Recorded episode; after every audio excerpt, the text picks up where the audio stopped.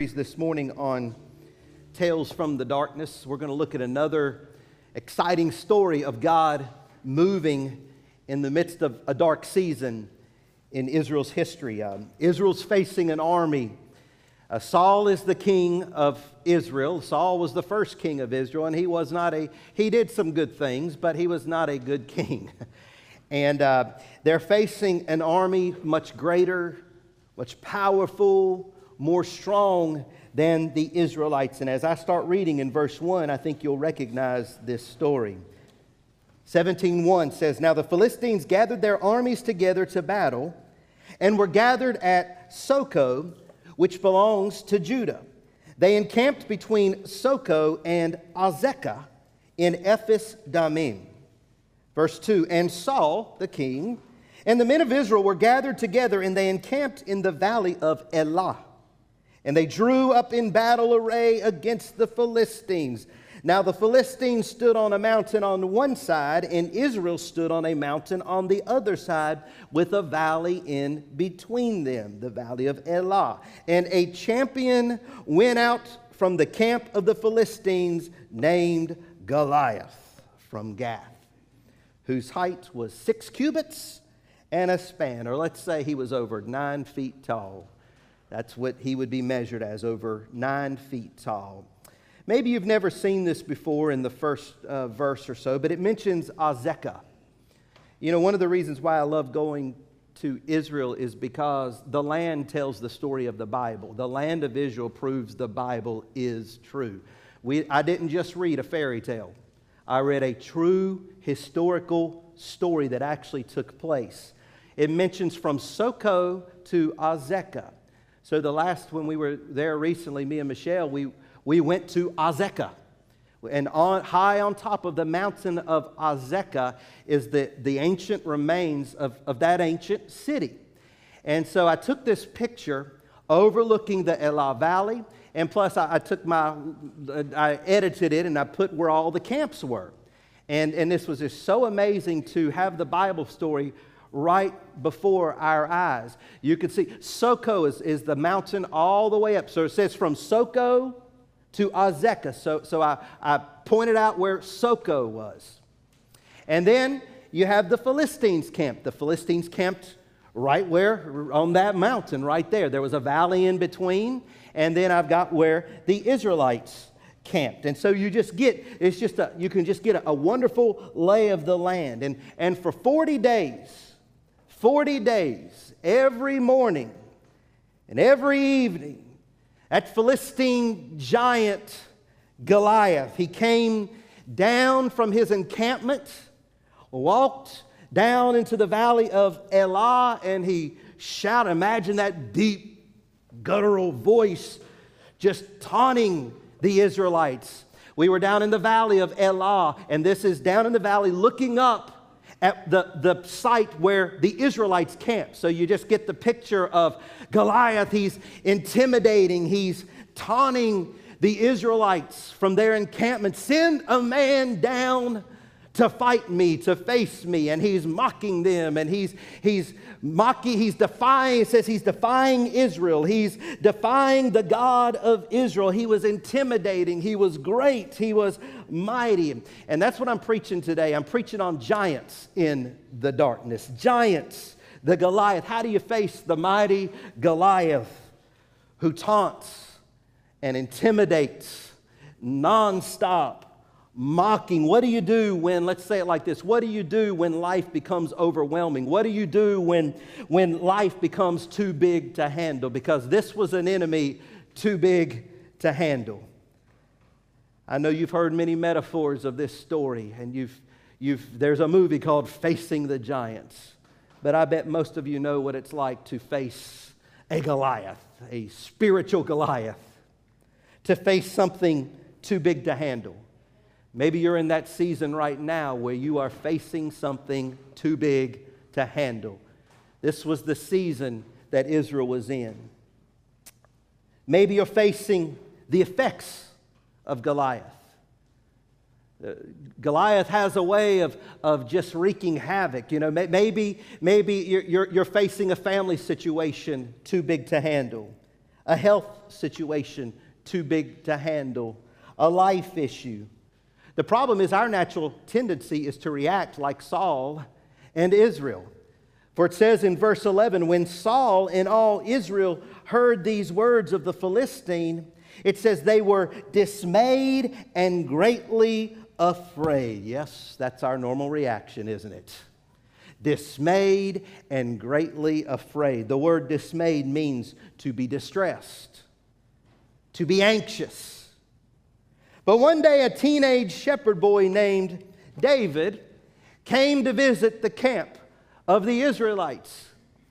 David was somewhere between 15 and 17 years old, and he had three brothers who were in the army of Israel. And he came out one day, he went up to the, to the campsite and, and to bring supplies and, and to bring food. And while he was up there delivering his goods and the cheese, it says cheese. I mean, it says he brought cheese. I mean, of all the, I mean, that's just kind of funny to me. I mean, if you Bring me some cheese. You know, I wouldn't, I wouldn't be wanting cheese if I, you know, here's Goliath. I, would you bring me some cheese, please?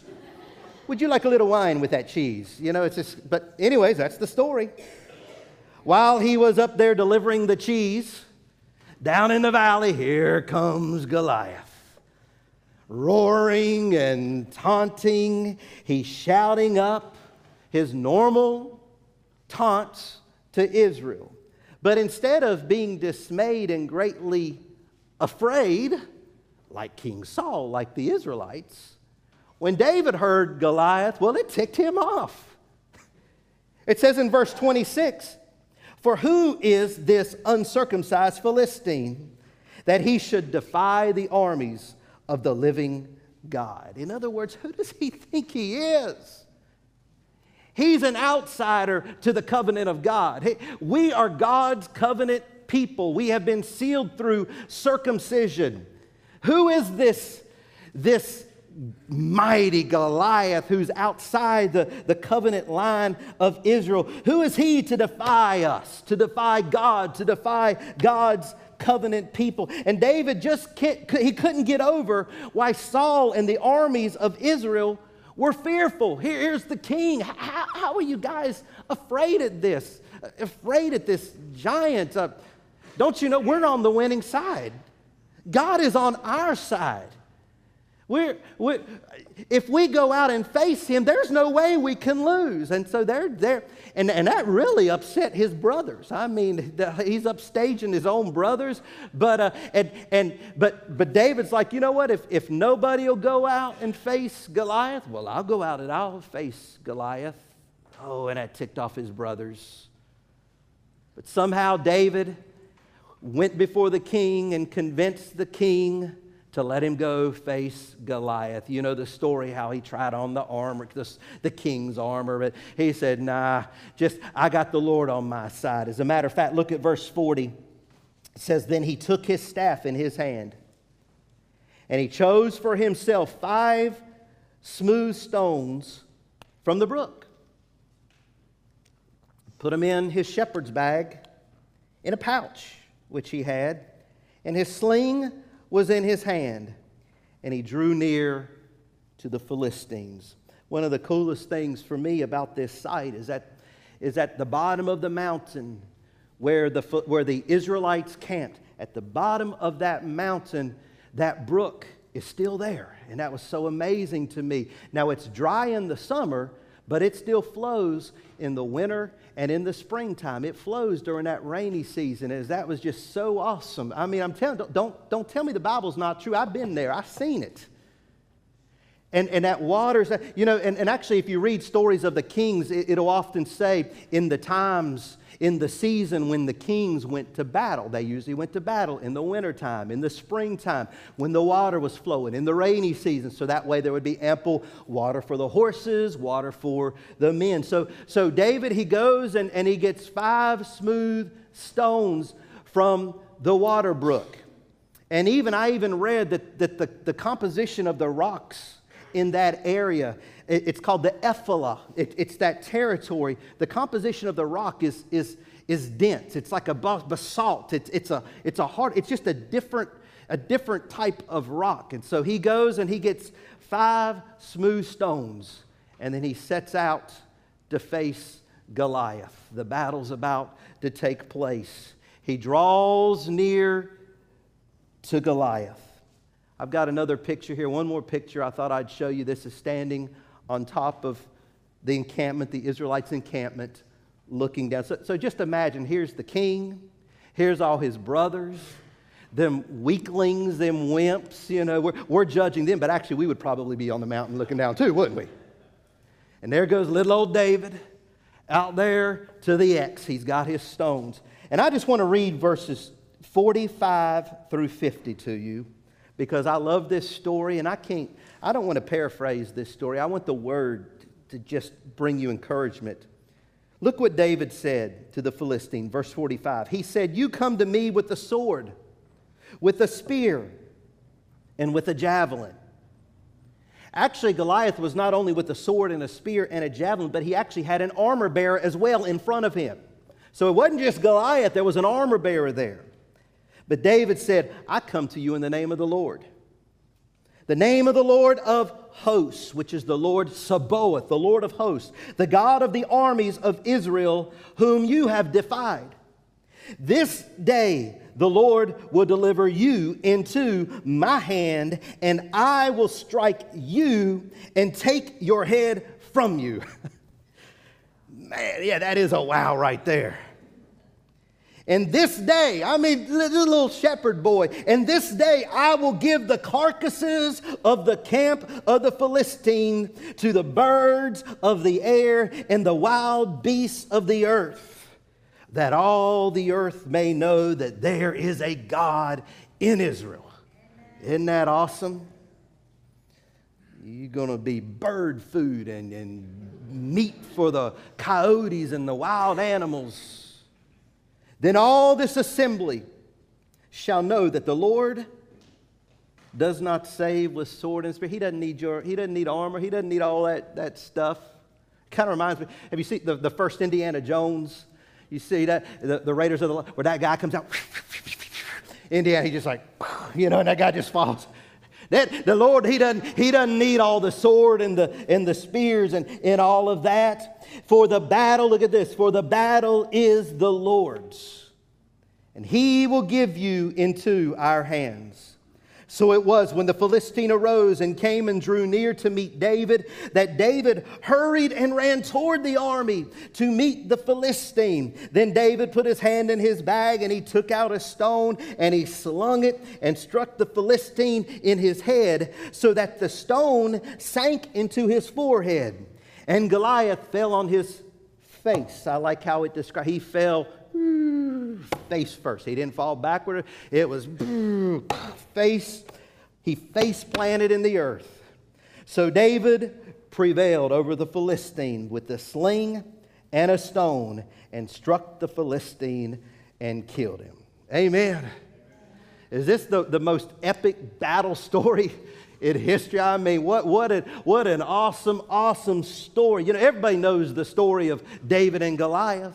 You don't even have to be a Christian, uh, you know, to, you're going to know the story of David and Goliath. But what I want to do is I want to take a different perspective here from how it's normally portrayed. And I actually think it's the right interpretation of this story. So I just want to give you, uh, give you a, a, a perspective different from maybe the others teach it, all right? Here's, here's what we're going to do. Here's, here's, here, it, this message is about overcoming Goliath. So the first point is that to overcome Goliath, here's number one. Number one, we need to recognize who Goliath is. That's the starting point. We know that he was extremely powerful. He was humanly impossible to defeat. Nobody, no, nobody would take him on. He was impossible to defeat by human effort. He made the entire army, the entire army of the Israelites, including the king, look like wimps.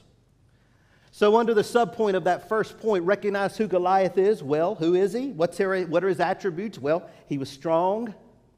He curses God. He mocks the people. He threatens their future.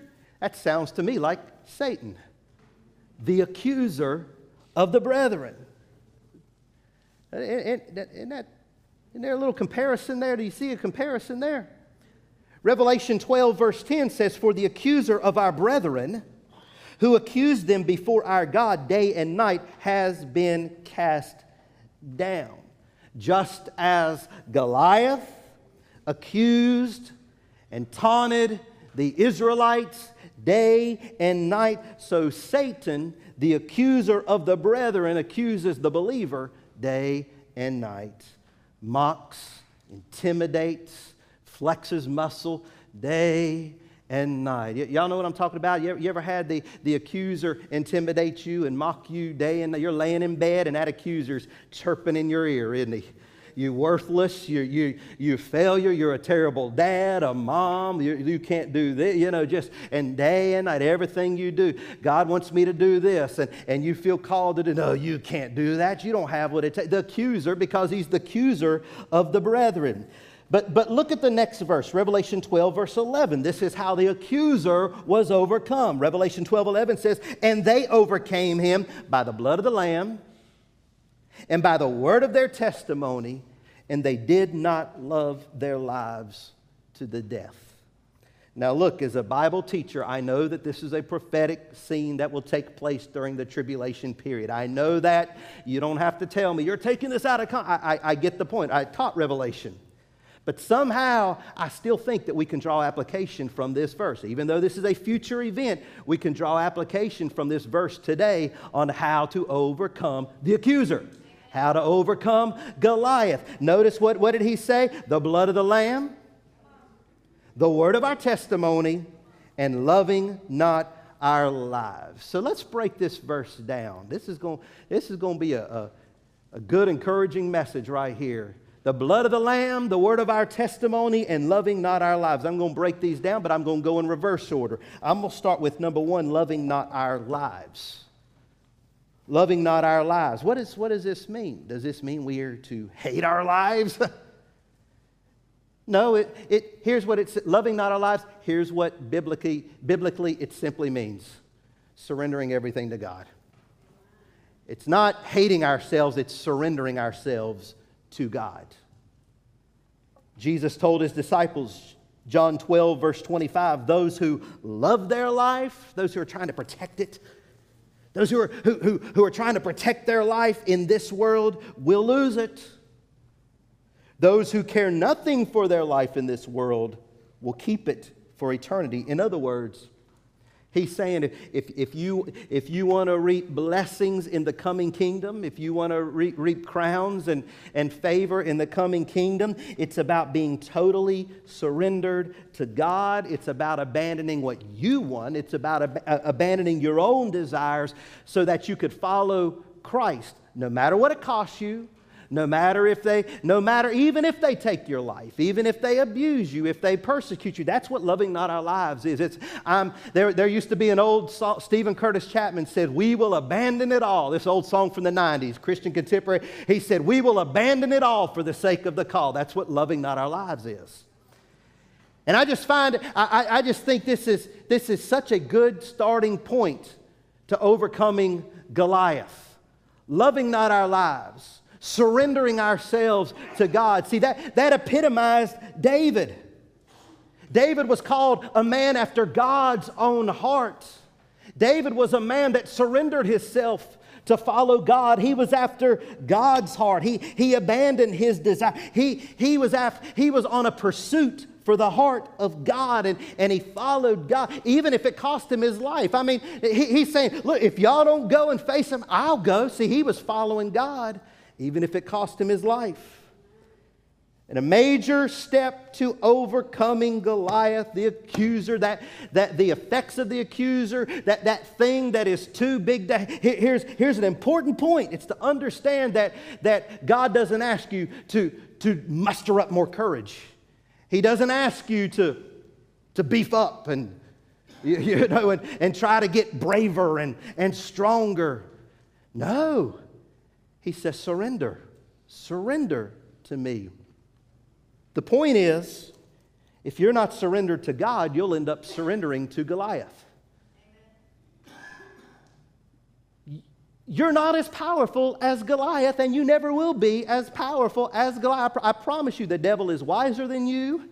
The devil is stronger than you. You, you can't take him on on your own. Here's the key if you know that you can't take on Goliath, then just surrender to God and let God take on Goliath.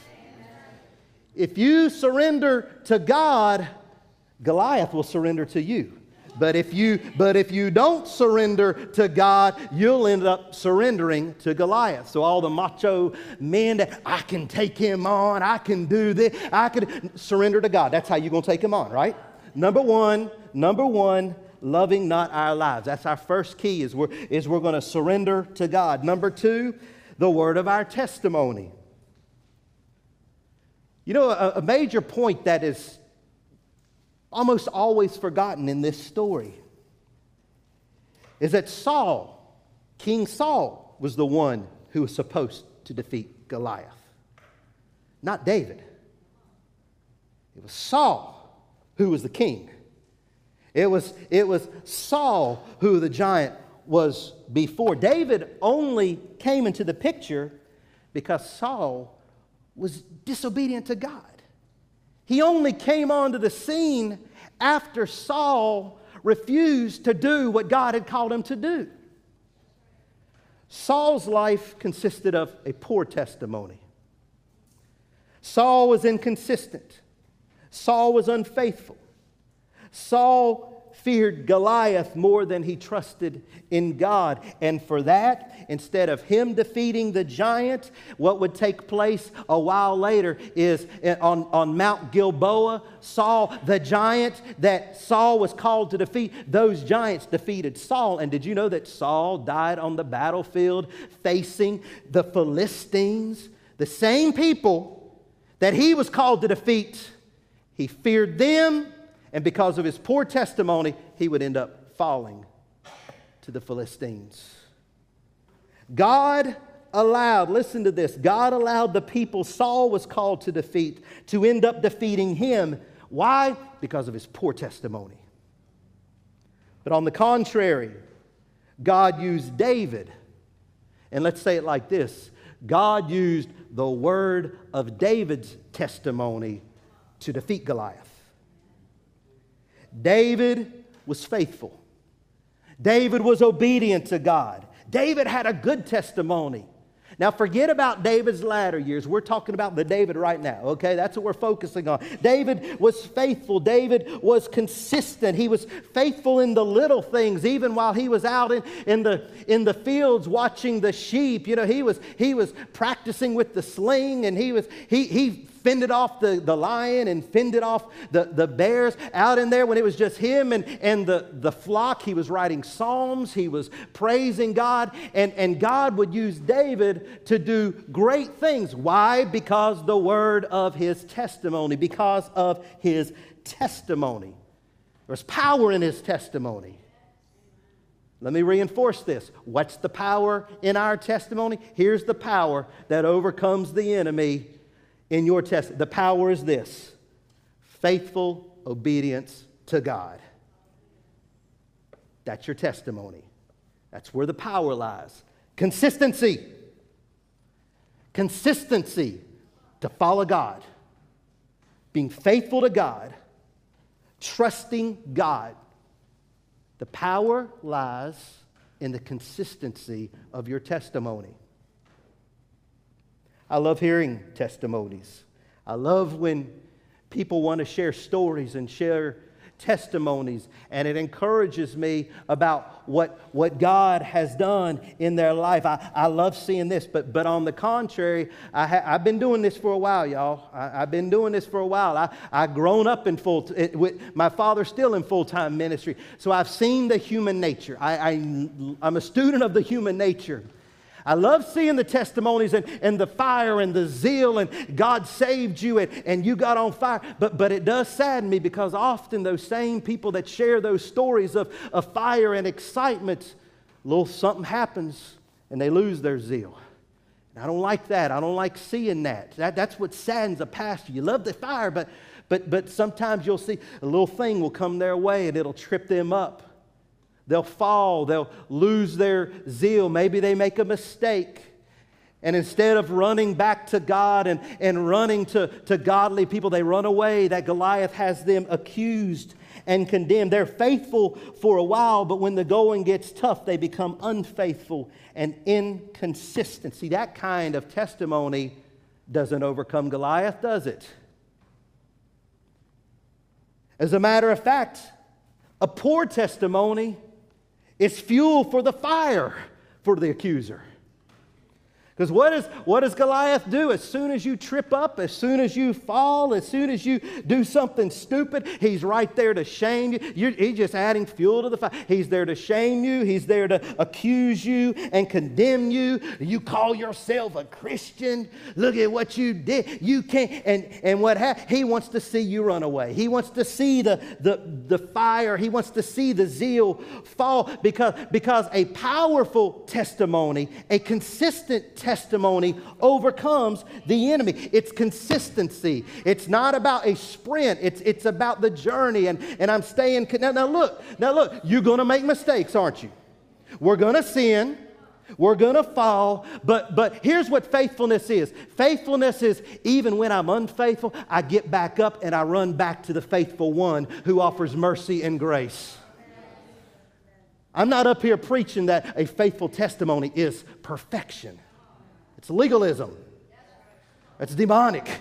You know, I'm not here saying that, that a, a faithful testimony is trying to become a perfect, sinless Christian. No, a faithful testimony is when you fall, when you're a bad Christian, you get up, you run back to the Lord, you keep that repentant heart, you keep that humble heart. That's why Hebrews says, Let us come boldly to the throne of grace. See, here, here's, here's, what, here's, what the, here's what the power of our testimony, here's ultimately what it rests in. Our testimony has to rest in Christ's testimony. You don't have a testimony apart from Christ. You, you, you cannot get focused, like I said, you cannot get focused on perfection. You'll fall. The accuser will come in and he'll, he'll, he'll for, but you have to stay focused on Christ's testimony for you. Specifically, he was faithful to you through his cross and resurrection. He was faithful to me. He was faithful to you. He was faithful to forgive you and forgive me when, when we were unworthy. See, when we focus on His testimony for us, I, I am nothing apart from the testimony of Christ, that's what brings power to my testimony, thus overcoming the enemy, the power of the testimony. Amen? So we have, we have loving not our lives. We have a powerful testimony, consistency, staying faith. You know what? I know this is simple. And I know we all rely on God's grace. I, I, I, know it's, it's it's only by God's grace that we don't trip up and fall. It's only by God's grace that I'm still pastoring, that I haven't fallen. And, and there's so many temptations. But, but here's the point I believe you can make up your mind to be consistent. Don't make up your mind to be, just say, I'm going to make up my mind. I'm going to be consistent. I'm going to be consistent with God's help. I want the testimony that I have now to be said of me when I die. Don't you want that? Mothers, fathers, don't you want, don't you want your kids to say, he had a testimony? He wasn't perfect, but he stayed faithful. Can you see how Goliath falls with a faithful testimony? Number three, the third part, which is actually where John the Revelator opened up. What overcomes the enemy? The blood of the Lamb. The blood of the Lamb. To live as an overcomer over Goliath, our soul has to be anchored to the fact that Jesus has already won the victory over Goliath through the blood. Say, through the blood. Through the blood. We have to, we have to, uh, uh, our hearts, our, our mind has to stay fixed that Jesus has already won the victory over death, over hell, over the grave, over all the power of the enemy by means of the blood of the Lamb. See, don't you, Goliath wants you to look to everything else but the blood. Goliath's okay with you listening to preachers that only give positive messages. He's okay with that. He's okay with, with listening to songs that only talk about me, me, me, me, me, me. He's, he's okay with you looking to yourself. He just doesn't want you looking to the blood because the blood is where the victory lies. That's why I like singing songs about the blood of Jesus. I, you, know, you, know, you know, we don't need to, I don't want to look to myself. The more you look to yourself, the more condemned you're going to become, the more, sh- the more weak you're going to feel, and, and you're going to be stressed. And right? We got to look to the blood, right? The blood of the Lamb. See, Goliath's trying to define how the battle's fought and won, but you got to understand Jesus has already defined the battle and has already won the battle. He fought it through the cross, he won it with his. There you go. Goliath's already been defeated by the blood of the Lamb. Loving not our lives keeping that faithful testimony, our testimony resting in Christ's testimony, and staying fixed upon the blood of Jesus. We overcame him. We overcame him. We overcame him. But here's what I want to do as I, as I wind down. With all that in mind, we've recognized who Goliath is. Now I want us to recognize who the hero is, who the real hero of this story is when we read this story and, and we've heard it being told, most people think of David and Goliath as the ultimate underdog story. The underdog takes on the mighty champion Goliath and defeats him and becomes the hero. That's how this story's taught. You can become a hero. The mighty Goliath has fallen. It's an, it's an analogy for life, isn't it? It's an analogy for business and success. It's an analogy for sports. The, the, the mighty, the long shot has finally defeated Tom Brady, and Tom Brady has fallen. The mighty Goliath, you know, the, the Goliath has fallen. The problem is, this analogy does the story an injustice because when we have this analogy, when we read this story through those lens, we miss the whole point of the story. We miss the point God is trying to speak to us. Because here's what I want to show you as we close Goliath wasn't the champion, and David wasn't the underdog who became the hero. No. Actually, Goliath was the underdog, and God was the champion. Because from God's perspective, this battle wasn't between David and Goliath. This battle was between God and Goliath. And, and for that, Goliath's the underdog and God is the champion. And David knew it. See, David, David wasn't trying to become a hero, he was just a representative of the hero. What did he tell Goliath in verse 45? I come to you not in my own ability, I come to you in the name of the Lord. In the name of the Lord of hosts, I come to you in the name of God the God of the armies of Israel, whom you have defied. He's, you haven't, you, this, this beef isn't between me and you, this beef is between you and God. Yeah. Verse 47 the battle is the Lord's. he, he flat out, I mean, t- right to his face, this is God's battle. This isn't my battle. He will give you into our hands. See, David knew that God had already defeated Goliath before he even stepped foot on the battlefield. Because God is and will always be the hero of the story, the champion of the story. David was just a representative to the hero. And that Goliath that you're facing in the darkness, that, that the effects that, that it, you, you're so rattled, you're so dismayed, you're so fearful, I want you to understand Goliath is not the champion. Goliath is not the champion. Goliath is the underdog. David is the champion. I'm sorry, God is the champion. I'm sorry, I messed that up. That means you don't have to try to be a hero or a champion. You don't have to try to be anything you're not. After all, there can only be one hero in the story. See, that's why, that's why I don't like how this story is, is often betrayed, portrayed.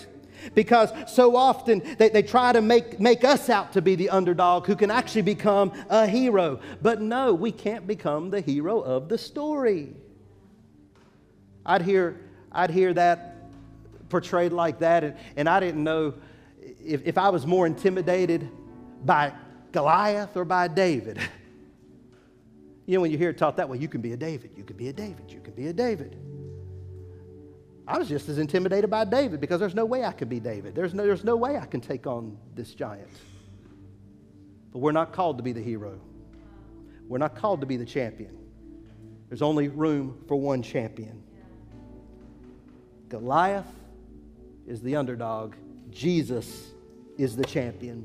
Jesus is the champion who already won the victory by means of the cross and resurrection. We're just representatives of the hero. You want to know how to overcome Goliath? Just go as a representative of the hero. That means you're not going try to you're not going trying to overcome Goliath. You're you're you're there knowing that he's already been overcome through Jesus, through the champion.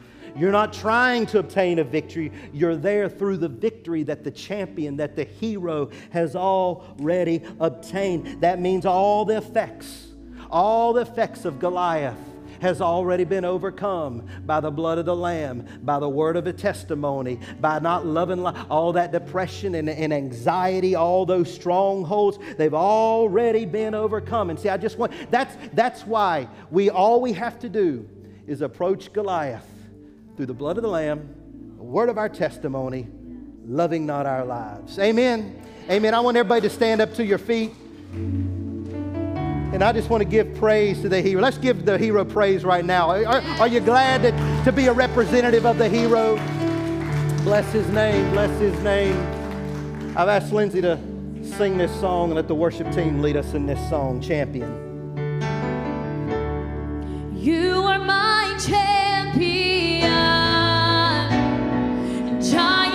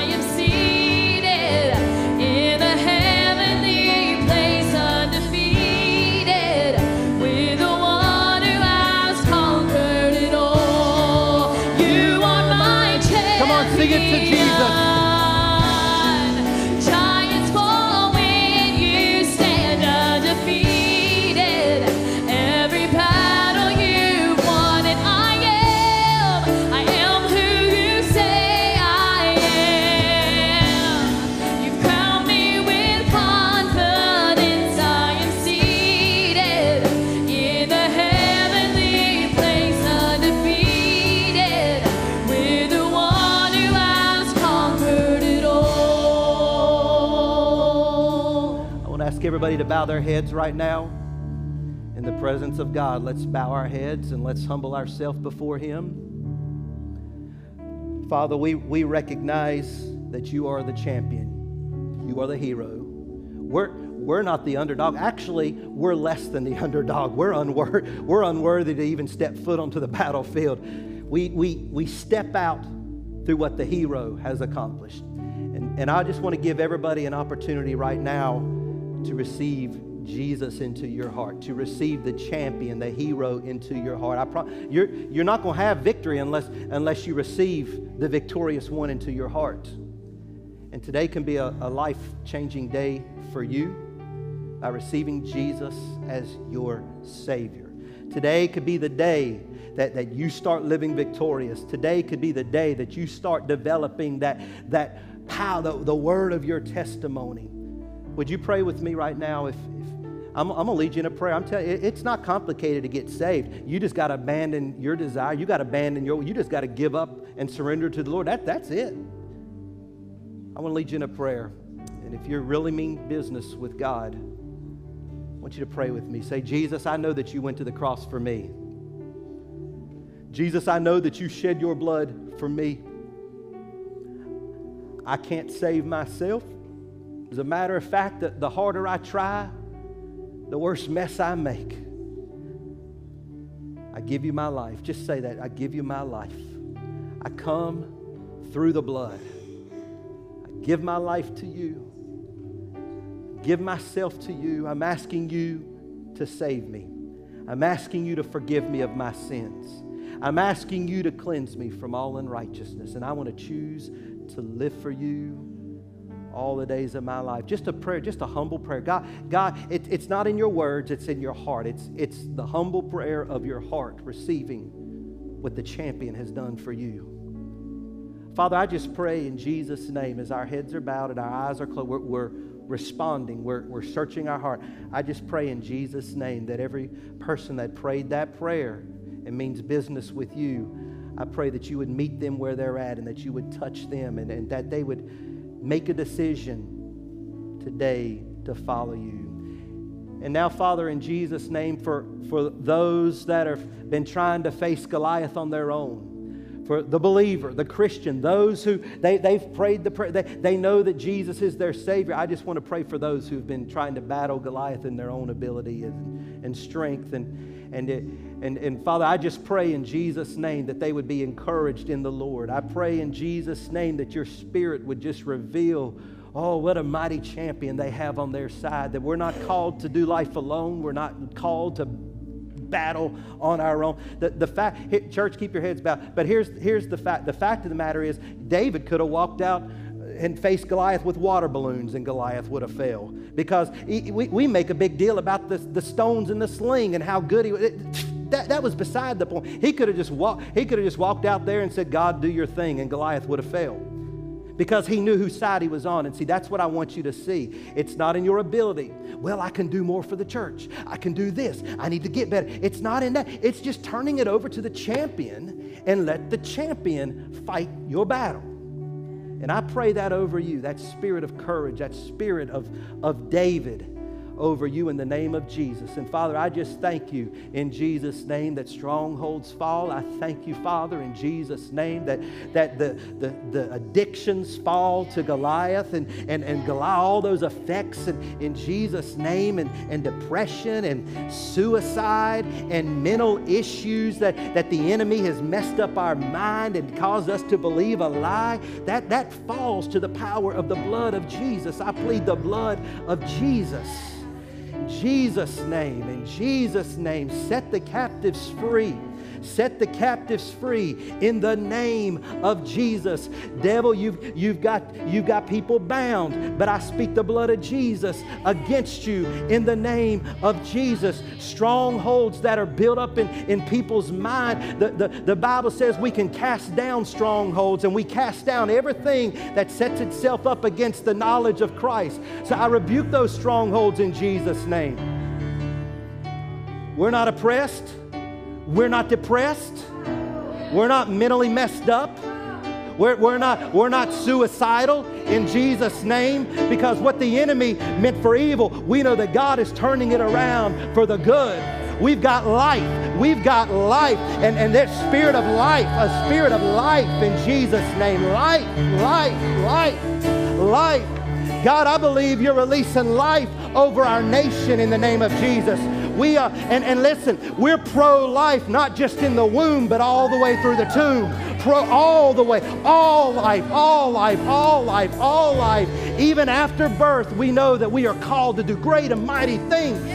We're overcomers through the blood of the Lamb, the word of our testimony, and, and loving not our lives. We're surrendered to you. God, we know that the world's gonna think we're crazy. They're, they're gonna, they're gonna try to, they're gonna mess with us, but Father, we know that when we're surrendered to you, Goliath surrenders to us in the name of Jesus. In the name of Jesus. In the name of Jesus. Come on, give him praise. Give him praise. Let's give him praise. Let's give him praise. Come on, give him praise. Give him praise.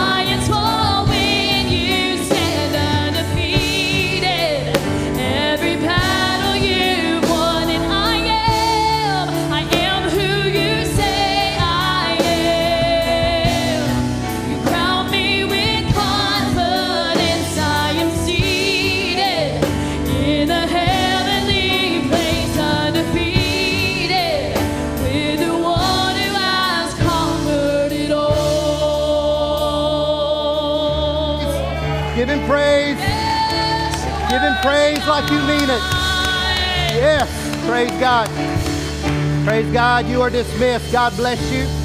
If you need prayer, we'll have prayer partners down front. We'll be happy to pray with you. God bless. Have a great week.